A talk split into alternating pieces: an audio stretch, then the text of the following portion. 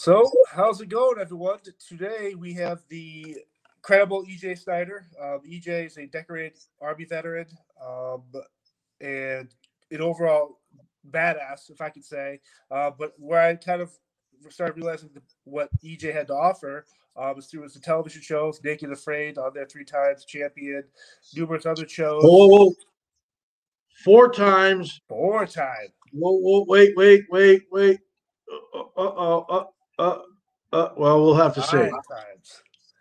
So, I the first time I watched that, I'm kind of like, man, I don't. Am I drawn in because they have no clothes on?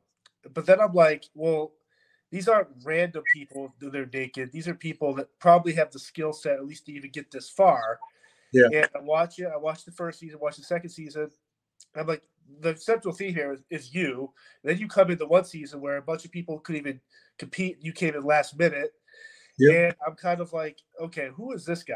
So go back to the last March when I start this podcast. I'm like, I need people like this I want to talk to you because I wasn't aware of your military background or your training and all that stuff. I just knew you as this character yourself on the show. But then I reached out to you and talking to you and these other stuff ideas we're working on. But again, EJ, it's great to have you on here.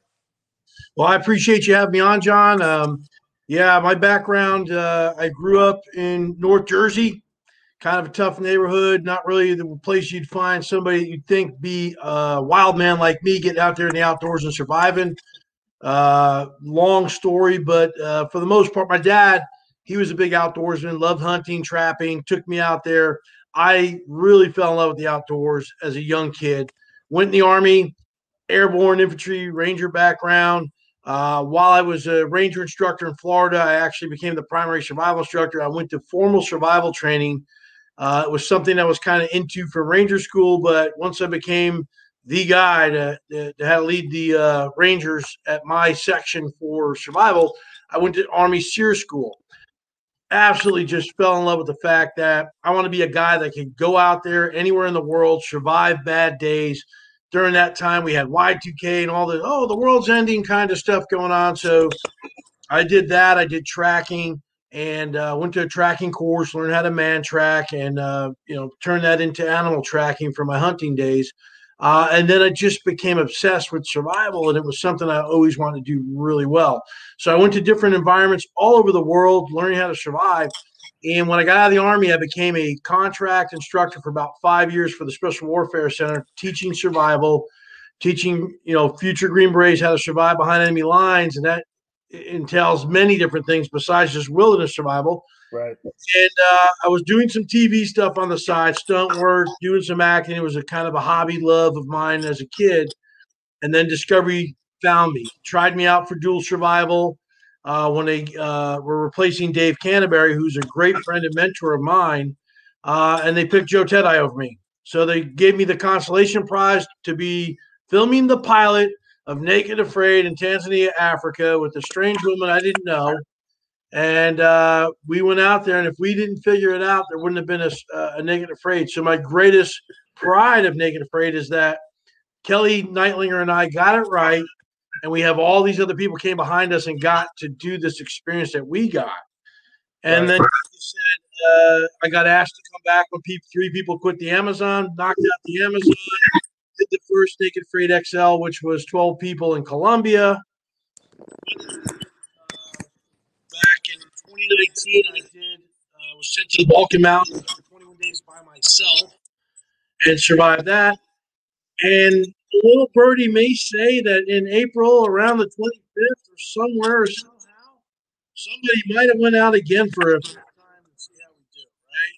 And uh, in all that, I also did season nine of Dual Survival uh, as the host with uh, my partner Jeff and I did the first season of uh, First Out with Stafford. So it's been a whirlwind. It's been a blessing, and man, uh, I love just getting out there competing in these survival challenges and showing people how to get through tough days. You know, been, uh, I'm a survival instructor on my own. I got my own company, Skull Crusher LLC. I teach survival. I consult.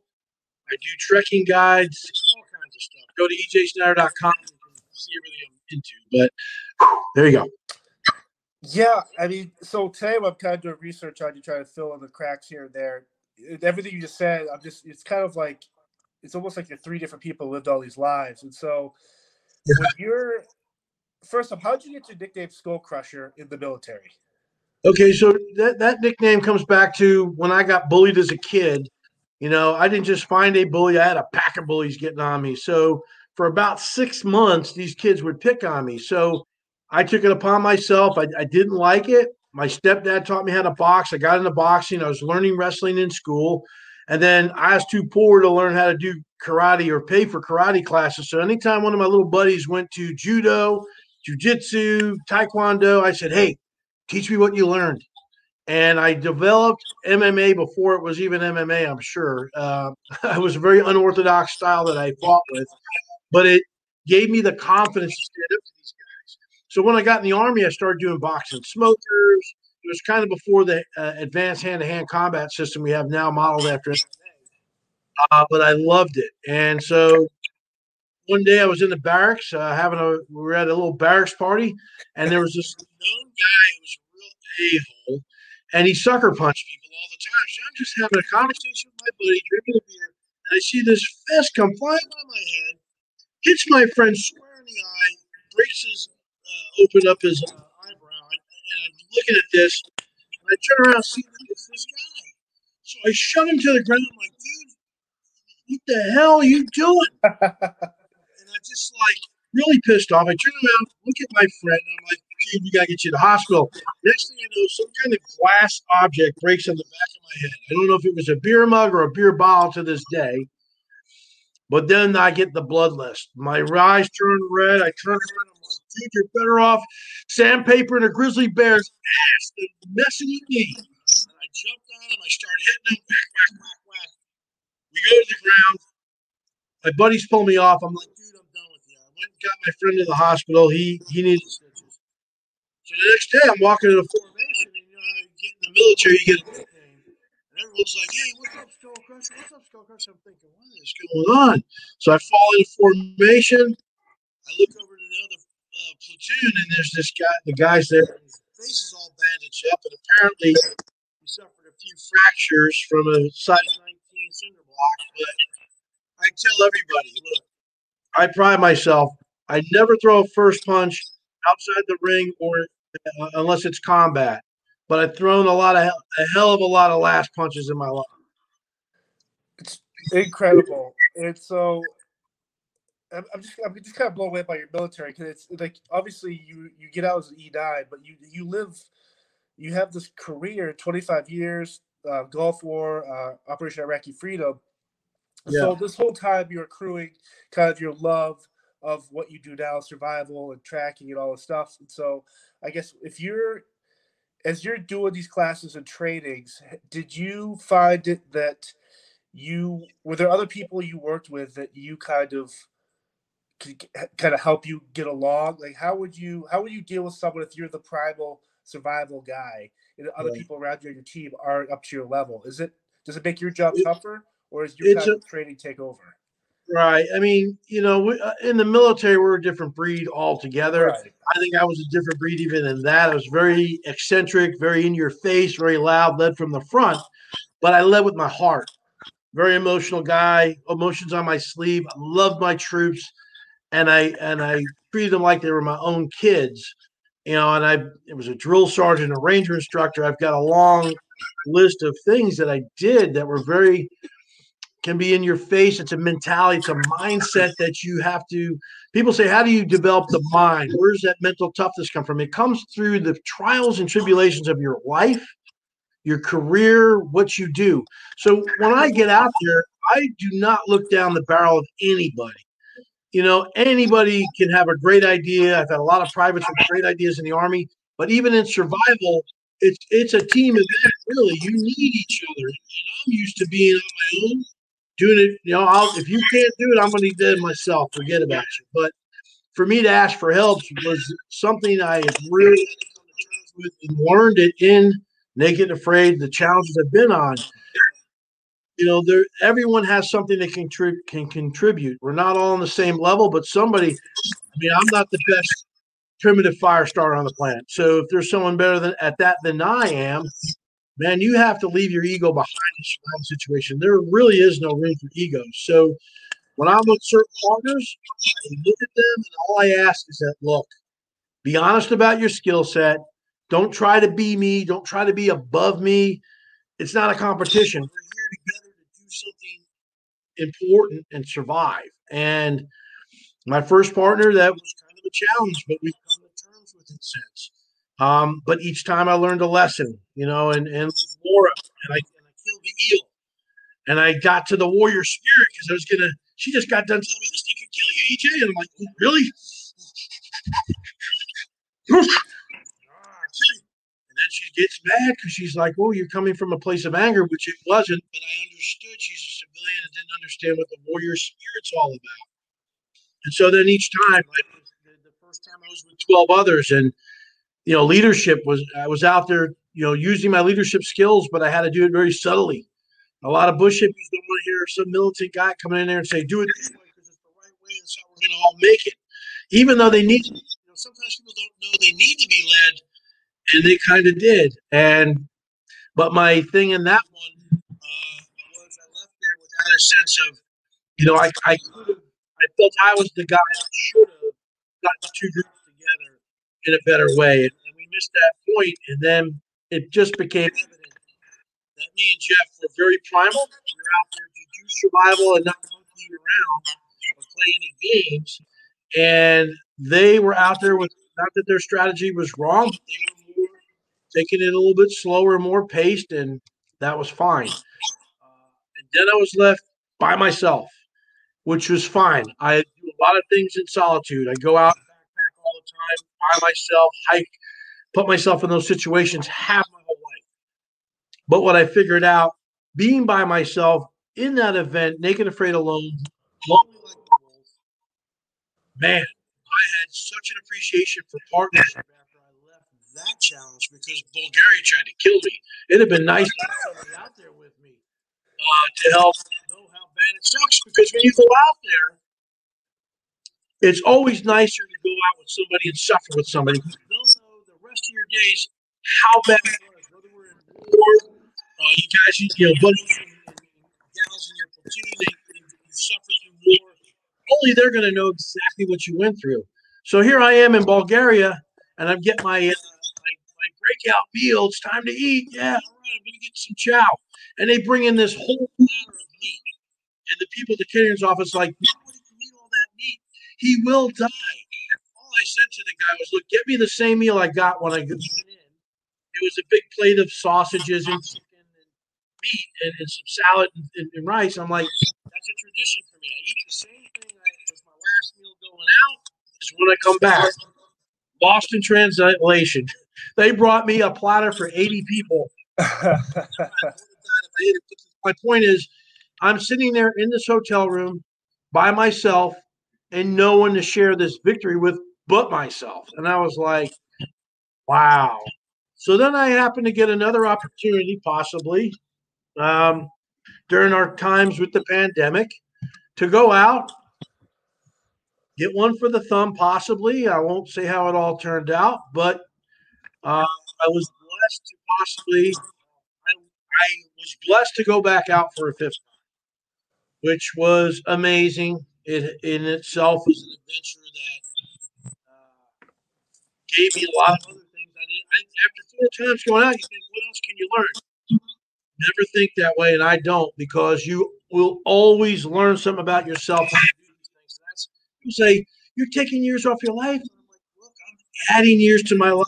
Right. I'm doing this because I'm learning more about myself, what I can take, and more than that, something I never saw coming out of this. I thought just going out to go naked, do something cool with the knife. Same thing with dual survival. Just get to you know get out there and do some cool things. The hundreds of thousands, possibly millions of people we have inspired and influenced to learn survival, learn to take care of themselves across the globe has been very. And if I'm God's voice for that, his tool vessel to get that out there. So people, bad days are coming. Get ready. We're seeing it in Texas right now. Um, then I'm I'm glad that if I'm that guy, And listen, I'm 55 years old. Age is a number. Don't let it stop you. I'm doing double nickels now. I never do the speed limit, but sometimes I like to go under the speed limit. now. Right. I enjoy what I've seen in life in the moments and the breaths and every step. So, yeah, this has um, been a blessing. And if I'm blessing others through it, amazing. But uh, yeah, 55 years old doesn't stop me. I'm still coming at you. So, It's uh, it, your story is just it is motivating to see you do all this stuff, and I've learned so much. Whether it's starting a fire, or how to make a trap, or how to make a fishing, uh, how to catch fish without the tools I'm used to, and stuff like that, where you're kind of, it's amazing. So I guess is there an area of the world or a location that one you would love to do something at, and two, is there an area of the world if you could avoid it, you would never go back? I always tell them I'm only a phone call away as I was for the Amazon. I literally had six days to get down to the Amazon and take up the Amazon. They called me up. It's like, oh, I got, I'm losing money. We got, we've had three people quit. All the locals say nobody can do it. I'm like, I can do that shit. Hold my beer. So how do you mentally prepare for that in those six days? Because obviously you're training, your background, like this is your alpha, but you still have to prepare for six days, and you don't know what necessarily what you're jumping into. and this is true to a degree for in what you're saying i go back to my basic survival skills you know i train those i train them all the time and applying the basics of survival be really good at several things don't get too fancy don't overthink it because when they build a better mousetrap Yep. it never works is what i say they're fun to build but when you're relying to get some food with it keep it simple but I go off my basics of survival. I apply the principles of areas where I go. Most jungles operate the same way. Most swamps operate generally the same way. And then what I do is a quick study. Normally, I take about a 72 hour period. I get the books, I, every book I can on the fauna and wildlife, and start studying. You know what's edible, what's not. What kind of animals am I going to be dealing with? What do I need to watch out for? You know, and for me, I get so tuned. It's like when I would go into battle, before I'd cross the LD, I would take a knee, say a prayer, just like when you go in, you go in about 10 minutes into the Yep. battle, you the LD, you do sills. I apply that to survival. And then what I've learned when I was in the Amazon was I need to tap back into my primal self, tune with my spirit. And now, you know, you may some people may call it Jedi powers, you know, tapping into the universe. It's a real thing. It's a sixth sense that saved my life in battle. It saved my keister many times out there in survival where people are like, aren't you I understand animal wildlife behavior, so I know where these snakes are going to be hanging out. So you avoid them or you do things to prevent it. Um, you set yourself up for success when you set your shelter up. Clear the debris away from your shelter 30 yards. So at night, when something's slithering past it, you can see it in the open. Get the ash from the fire and sprinkle around the circle. And then you take your leaks. You know, hygiene, yeah, I always set up a tree 100 meters away. But when I'm setting up my, I'm claiming a zone and territory, I'm going to piss around the circle and let these animals know, hey, I'm here. And then, you know, you do all these things to prepare and, and you never change anything. Now, I always wanted to go to Australia and New Zealand in that zone. So I would, because there's a lot of dangerous, nasty things in uh, Australia. So I always tell them, send me where no man should walk. That's where I want to go. I'm out the other side with a tan and a smile. And so there's really no places I will run away from. Um, I, I, you know, every environment has its its strengths, its its weaknesses, its challenges, and and things to overcome. And then it's got all of its rewards if you know where to look. And so One of the coolest things is that you mentioned all these places, but I've heard of some of the shows where it's in the backwoods of Louisiana or the desert of Arizona. It's like it's literally 20, 30 miles off the main highway for the stores, but out within 20 miles, you are no man's land. That's for me, it's kind of mind blowing. I love that you said that, John. And that is a great point because people are like, oh, go somewhere exotic. And I love going to exotic places outside the country because I get to put a stamp in my passport. I read a the magazine outside one time. They're like, "How do you want to um, jumpstart your life?" You know, I don't have a bucket list. I have I'm going to get there list. I don't bucket list ends. My list is never going to end. And so I saw in there it said you want to make your life interesting, get a passport and fill it up. So that's what I've been doing. Right. But people don't realize there are some dangerous places here, right here in the United States, that are very exotic. You can get out in the, in like you said in the desert, out in south in the southwest somewhere, and you can be out 20 miles and, and forget about it. No one's coming there. They they've buried probably mafia bodies are buried out there in Nevada. Right. You said Louisiana. Louisiana is like my second home. I love Louisiana. I love the swamps there. I love the food. I love New Orleans. Got Right. But you know the Everglades. Everyone says, "Oh, the, the most dangerous swamp in the uh, United States is the Everglades. A lot of bad things there and all that." And that's true, but it's very temperate climate. It's a virtual grocery store. It's a hardware store for survivalists. And yeah, there's some nasty things in there, and you got to be ready. But an unforgiving place are the Louisiana swamps. The uh, Atchafalaya Swamp Basin, I would, I would argue, in my opinion, is the most dangerous swamp in the United States. And I've been in a lot of swamps. Yeah. Is nasty, unforgiving, and it's not just the animals that would take you out it's the weather, the hurricanes, the cold, um, you know, the nasties you can't see, the pathogens in the water, nutria itch. You want to find something really crazy in your life? Look up nutria itch. Find out what that's all about. You do not want that kind of stuff. And you know, hurricanes come in there and they wreck the place. Uh, you think you're walking on solid ground and you're instantly in quicksand or a bog You think you're walking on a tree branch that's super strong. The things it looks strong on the outside, bark looks good, weak as hell, breaks. You're 10 feet, 20 feet up, forget about it. So yeah, that we have very dangerous places. You can get up high, 14,000 feet in the mountains in the United States, and it's a barren land. Right. The side of a cliff, and one of these winter storms come in. Who would think that Texas now they've oh, had, geez. right now they are getting pummeled and there was a mayor that's resigned recently because he made a remark on Twitter that said, um, you know, help's not coming for you. You're responsible for your own family. And so, you know, what do you want me to do about this? And now, when you're a leader, you have a leadership responsibility as a political leader to do things, whether it's the pandemic, a natural disaster, terrorist attack, whether inside or outside our country. Uh, leadership's leadership. You don't say hundred percent. That's still confidence, not why they put you in the job. However, to his to his words, we have a certain responsibility once one to ourselves, two to our loved ones, and three to our neighbors to help. There's some great stories coming out where these neighbors, uh, there was uh, they didn't have neighbors had a fireplace. They got this lady. Uh, I, she was an older lady, had some health issues, got her to the fireplace to get warm. That's one greatness when you help each other, you know, and you do have a responsibility. And I always tell people there's three things everyone should know on the planet know how to swim, it'll save your life, and, and you won't drown. You know? So learn basically how to swim. That's a survival skill. Two, learn basic first aid. Help yourself, possibly save the life of another. Learn basic survival skills. I don't care if you're doing it from watching TV and self practicing watching YouTube videos, reading manuals, they're all great stuff. But find you a quality survival school that's giving a course that's affordable.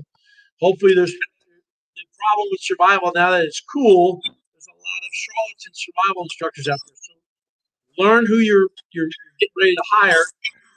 Find their credentials out. There are some big schools like Cody Lundin School out in Arizona. Uh, Dave Canterbury's Pathfinder course, which are amazing has a great course. But in lieu of that, you know, some of them are very expensive. There are some people that are doing more affordable. So just know the school you're going to, know the people, do a Google search, best 20, you know, top 20 schools, schools in the US. I, I offer classes, I'm negotiable. I offer basic weekend group, larger group courses. I run, you know, uh, round robins with up to 180 people. And we have five stations and you hit them and you're better for it. Because if there's just one thing you remember from the Naked and Afraid or the survival class you went to and it saves your life, it's money well spent. You know, so when your life's on the line, people are like, oh, yeah, I'll spend fifteen hundred dollars. You should do the same thing for your survival tool, your knife. You know, you, I was in my first episode out there on that challenge in Tanzania. My knife broke. I swore I'd never let that happen again. There was not the knife I needed on the market. I tested a ton of them. They said the one tool option doesn't exist. Well, it does now. I designed with Tops knives the SXB Skull Crushers Extreme Blade to throw back to the Yep. A good fix. I'm I'm an advocate of a good fixed blade. Now, maybe you don't need one as big as mine, but mine's a chopper. It small tasks.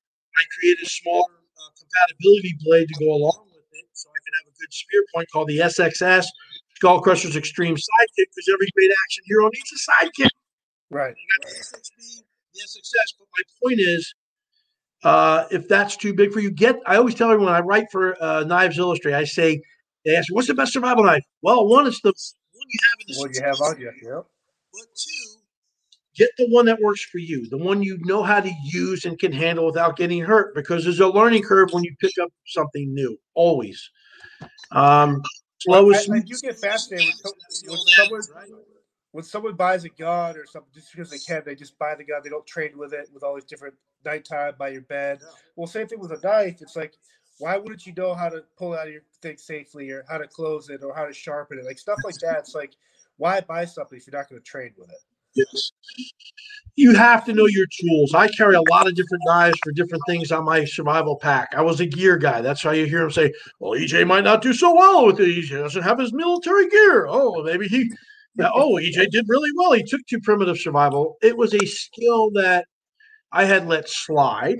It's something I knew, but it wasn't something I ever thought I'd rely on. And uh, that first Naked Afraid I ever did made me go back to the drawing board. I was working at the Sears School. My buddies were down in the survival wing. I went down there, got my one friend who was the best at primitive fire, and said, Hey, get me back up to par. Drill me like I am an idiot again, please. Right. And it's, I love it when you have good friends like that that want to torture you. So we went back to the drawing board and I, I just re uh, myself to get my skills back up to par. Um, and so with that, I've been teaching so many others. I've taught people that are heading out to Naked Afraid. Uh, they signed up for five day class with me or a weekend, and I get them as on par as I can. And um, I just love teaching people and sharing my experiences and these skills with people. So, um, but it is a lot of work and it is time consuming. So I prefer to teach more less. But uh, Now, uh, would you actually actively kind of looking at these tapes from people going through, like you said, and what like what is what goes into these kind of trials to make it to the filming of an episode of Naked and Afraid? in the beginning, you know, when I started with it, they, you know, they recruited me Discovery. They found me that way because of you know my skill set. And um, so I will tell you that about the first three seasons, we had pretty much kicked over most of the stones of great survivalists within the survival community that want to get out, challenge themselves, former military folks, bushcrafters. Gotcha. Uh, so when you look at those first three seasons, you'll see a lot of more quality parents. Nothing against the rest of the seasons afterwards, but it started getting harder because people thought either the show was goofy or that's not real challenge or this or that. You know, the first layer of survive uh, of shelter is your clothing. and when you take that away, you expose a physical. There's a physical shelter gone, plus a psychological shelter. And so it's a really tough challenge. So they asked me around the third season to come on and take over for doing the casting interviews for the PSRs and do the real survival stuff. So when I looked at that and I realized that I was starting to say no to a lot more people, then we we got to have a we got to have a show. We got to have a challenge. We got to get people out there. And so maybe regular people are looking to challenge themselves. Maybe I need to rethink this. That maybe yes, survival skills are important. And, and I saw this girl She was 16 years old. If I remember recall her name right, her first name was April. I think I believe it was April, and she was flying, I believe, from Montana to Washington State to the western side. Her grandparents uh, were the uh, they were flying the, the, the and there were two other people besides her on there, and she went down somewhere in that route. Plane crashed into a mountain. When she came to, everyone was dead except for her. Her and her dad used to watch the survival shows on TV, to include Naked and Afraid. And what she did at that point was make a plan. She tried to put out signals. She knew help would be coming within a certain amount of time. Then eventually she walked herself out of there, doing the things she learned from this TV show. And then I realized, look, there's guys cutting their arms off, stuck in crevices up on mountains. So what does that take? So I took the PSR and cut it into six in half to six categories. So I took, you know, uh, my mindset, skills, and physical, and I cut all that stuff. What does that mean? Right. So I cut skills in half, I cut mindset in half, and I cut uh, the the endurance part, everything in half. So there's six categories, and I weight those from one to ten, and then I get everybody an average score, and you get a true PSR. Once they leave me, though, I can't tell you what happens to that PSR. Some crazy pink Plinko machine must figure it out after that. But when they leave me, it's a true PSR reading. And that way, it gives people that are mentally strong, that went through some life experiences that were really tough. It says a lot about how they got through it flexibility, adaptability, are they physically fit? Can they handle a 21 day beatdown? 40 days, a little longer. Yeah. So you can't go more than three three minutes without air, three hours without shelter and security, three days without water, three weeks without food. So that's how the show was initially developed and designed. Now you start to talk 40 days, you better have a skill or two. But so I started, I revamped it and I started getting a lot of we got we've had a lot of great people. You want to hear a great story? Max. Look at Max. I mean, Max was a fan. He went through a fan episode 14 days. Then he did 21 day tribe episode. He was the only one to finish off of that. Same thing with his uh, uh, a fan episode. Then he went on and did um he did the Philippines for 40 days and made it through that. Then he did his uh, uh, an alone episode for 21 days. And then he went out uh, I think he went out. I won't say for sure, but Max could have been out there with me for a fifth time. So knowing these people are out there that are trying to excel and be better and, and, and, and show what they've got and show their inner grit. That's what I like in a person is mindset and grit. And if you're if you have the right proper mindset say, look, I ain't good for nothing. Right. You put that mindset in anything in life, fighting addiction, life threatening illness, people bullying you, whatever it is. If you have the right mindset, college, career, winner's mindset, you're going to win. Get the grit means I don't care how much sand you throw in my crotch, how barefooted I am, or whatever it is, I'm going to get through that. And that's another thing that you're either born with or you've got to learn through life. And then physically, hopefully, you know, you've got enough um, toughness in your physical body, your makeup that you don't get sick and you can take the beating because you will get a beating.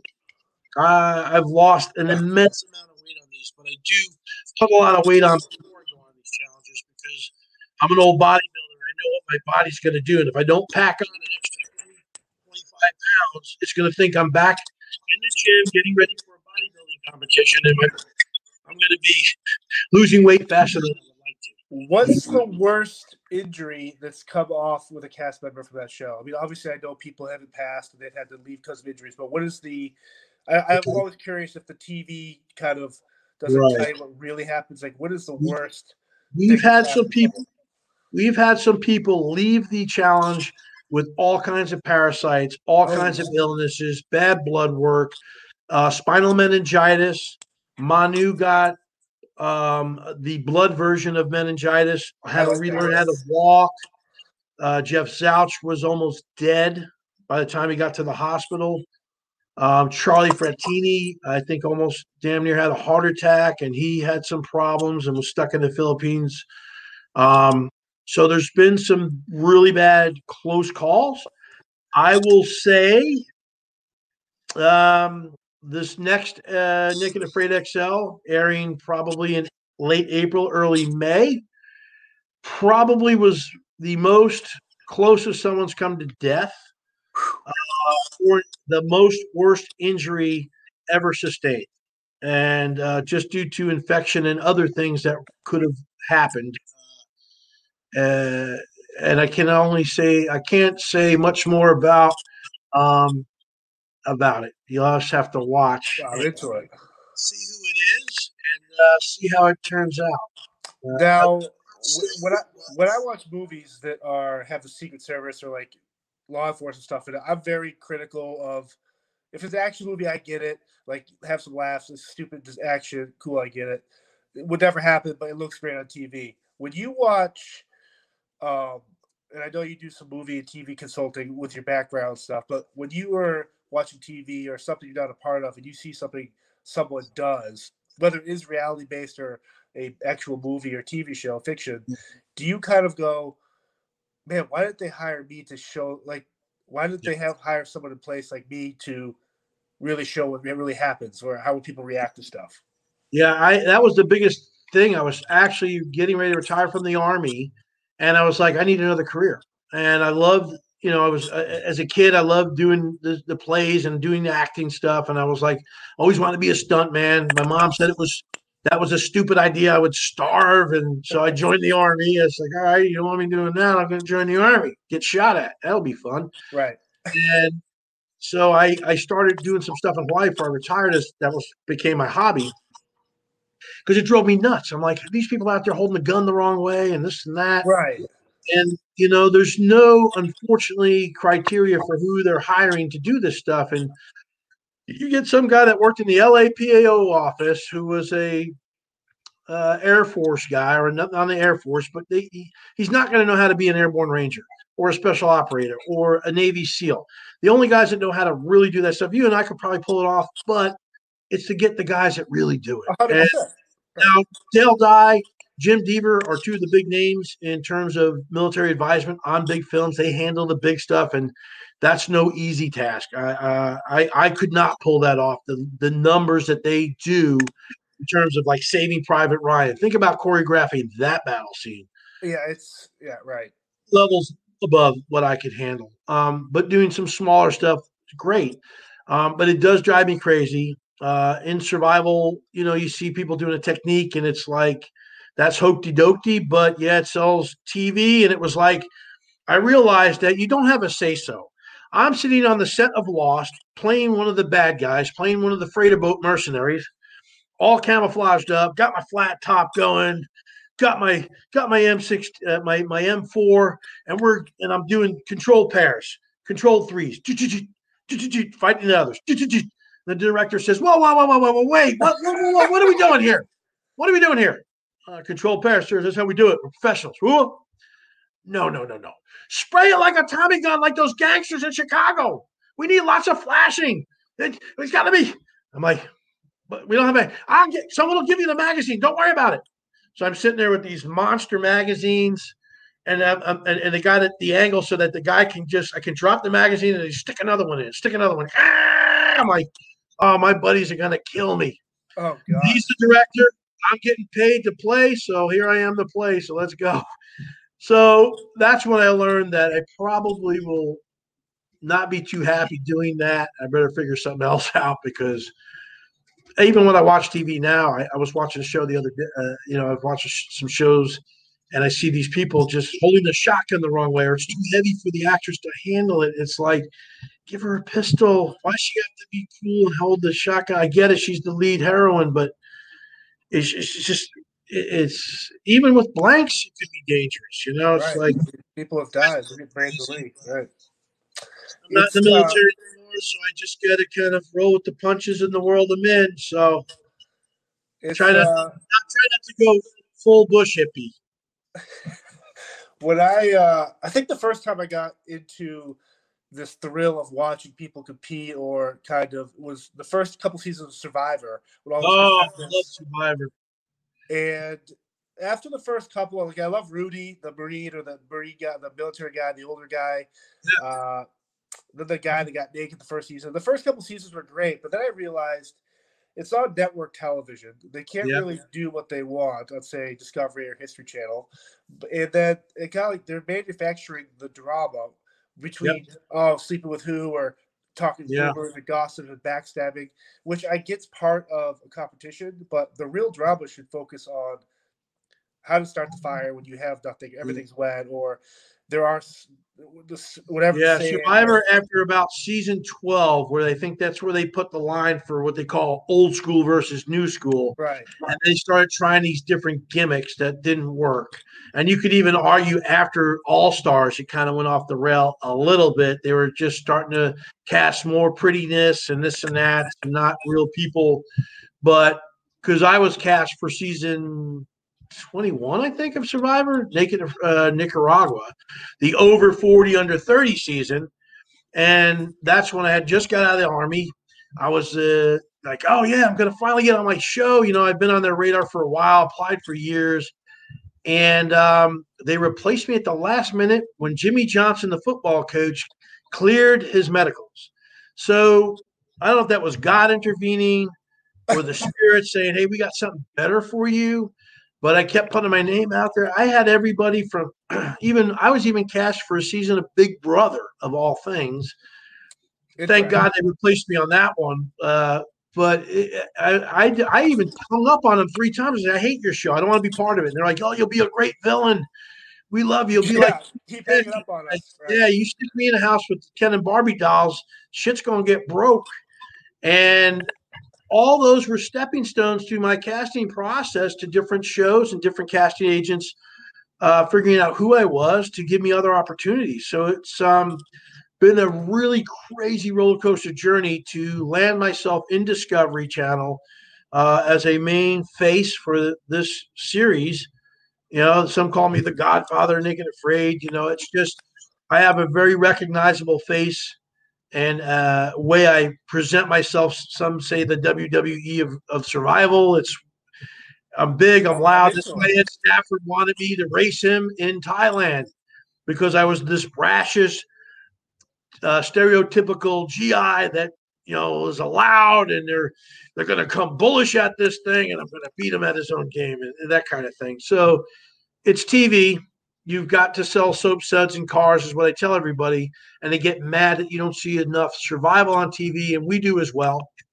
Uh, but the editors have control of it. You got 509 hours for a 21 day episode. That's just on the main camera. That's not counting diary cameras, camp cameras, GoPros, and and game cams to cut 43 minutes. Uh, and then I think it was a thousand ninety hours. No, it's more than that for the 40 days because you've got 40 days out there. So it was yeah, it was like a thousand ninety hours, but that's just one camera. There's so many cameras out there now. It's crazy, and they're everywhere.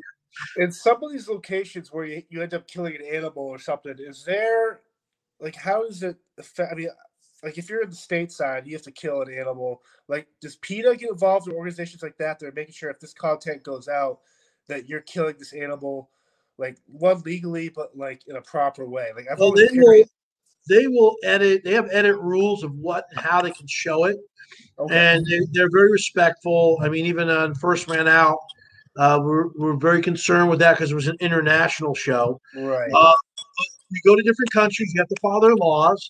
Um, when I went to Bulgaria, uh, again, lot's lost in translation of Bulgarian to English. Oh yeah, yeah, it's come out this would be great. There's lots of things you can see, you can do, kill everything, and this and that do. Blah, blah, blah. Okay, great. We get out there. There are so many rules of protecting. First of all, most of the small mammals that are in the mountains are all protected. You cannot you can't trap or snare an animal unless you're observing the trap 24 7. You Which- can't use right. wire, you have to use cordage, which animals always themselves out of it.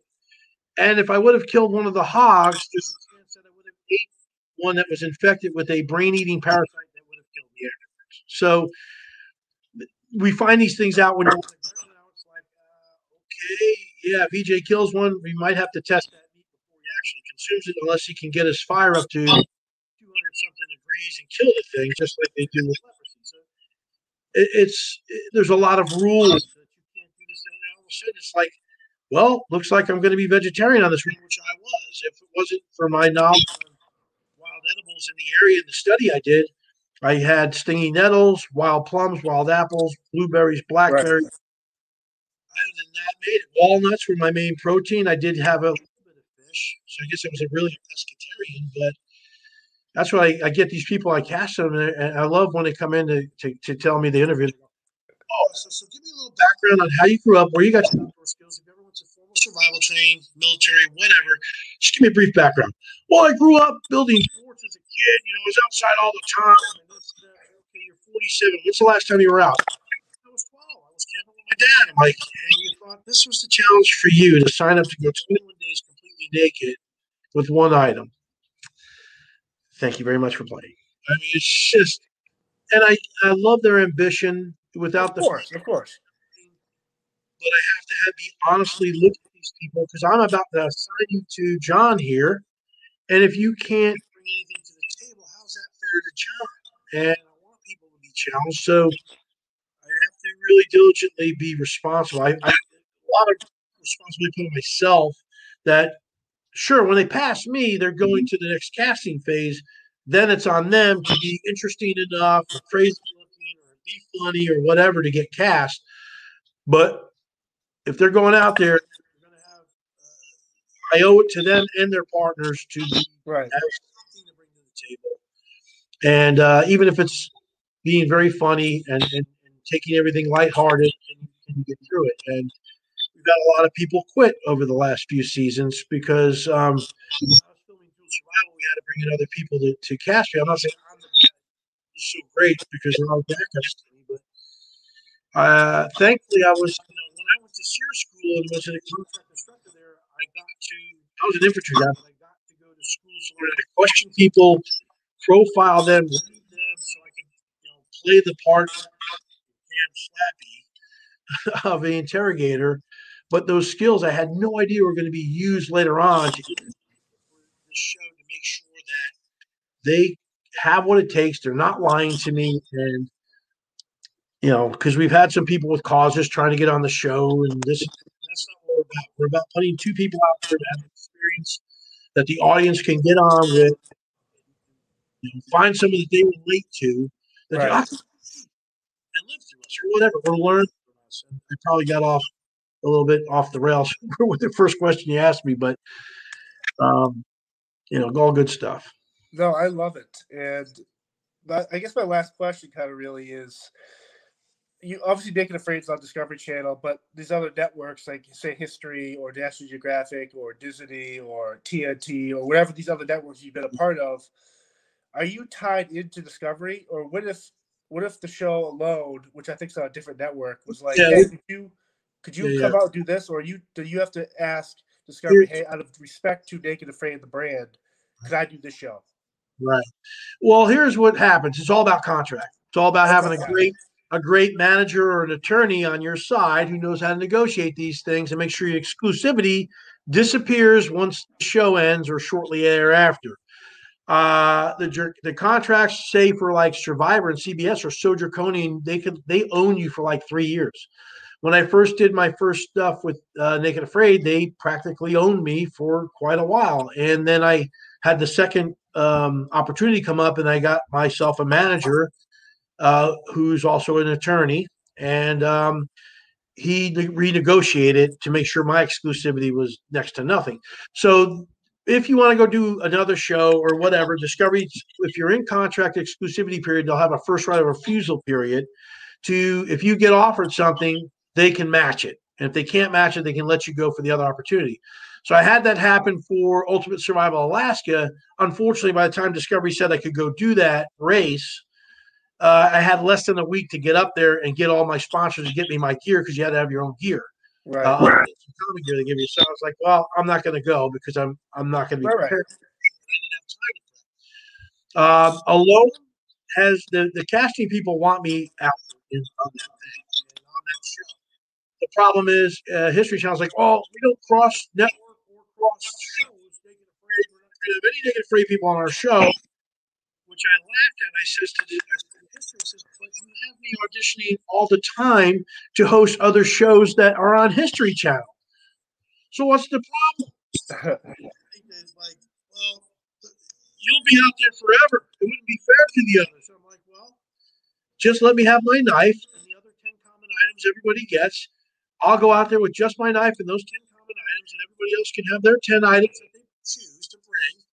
And we'll see how we go if you want to make it fair that way. Or just let us all get off the boat. Let me go in there for, you know, go in there first, and then everyone before they the boat, oh, by the way, EJ out here. They can all get on the boat and give me the, the, the half million dollars, and we can all go home early.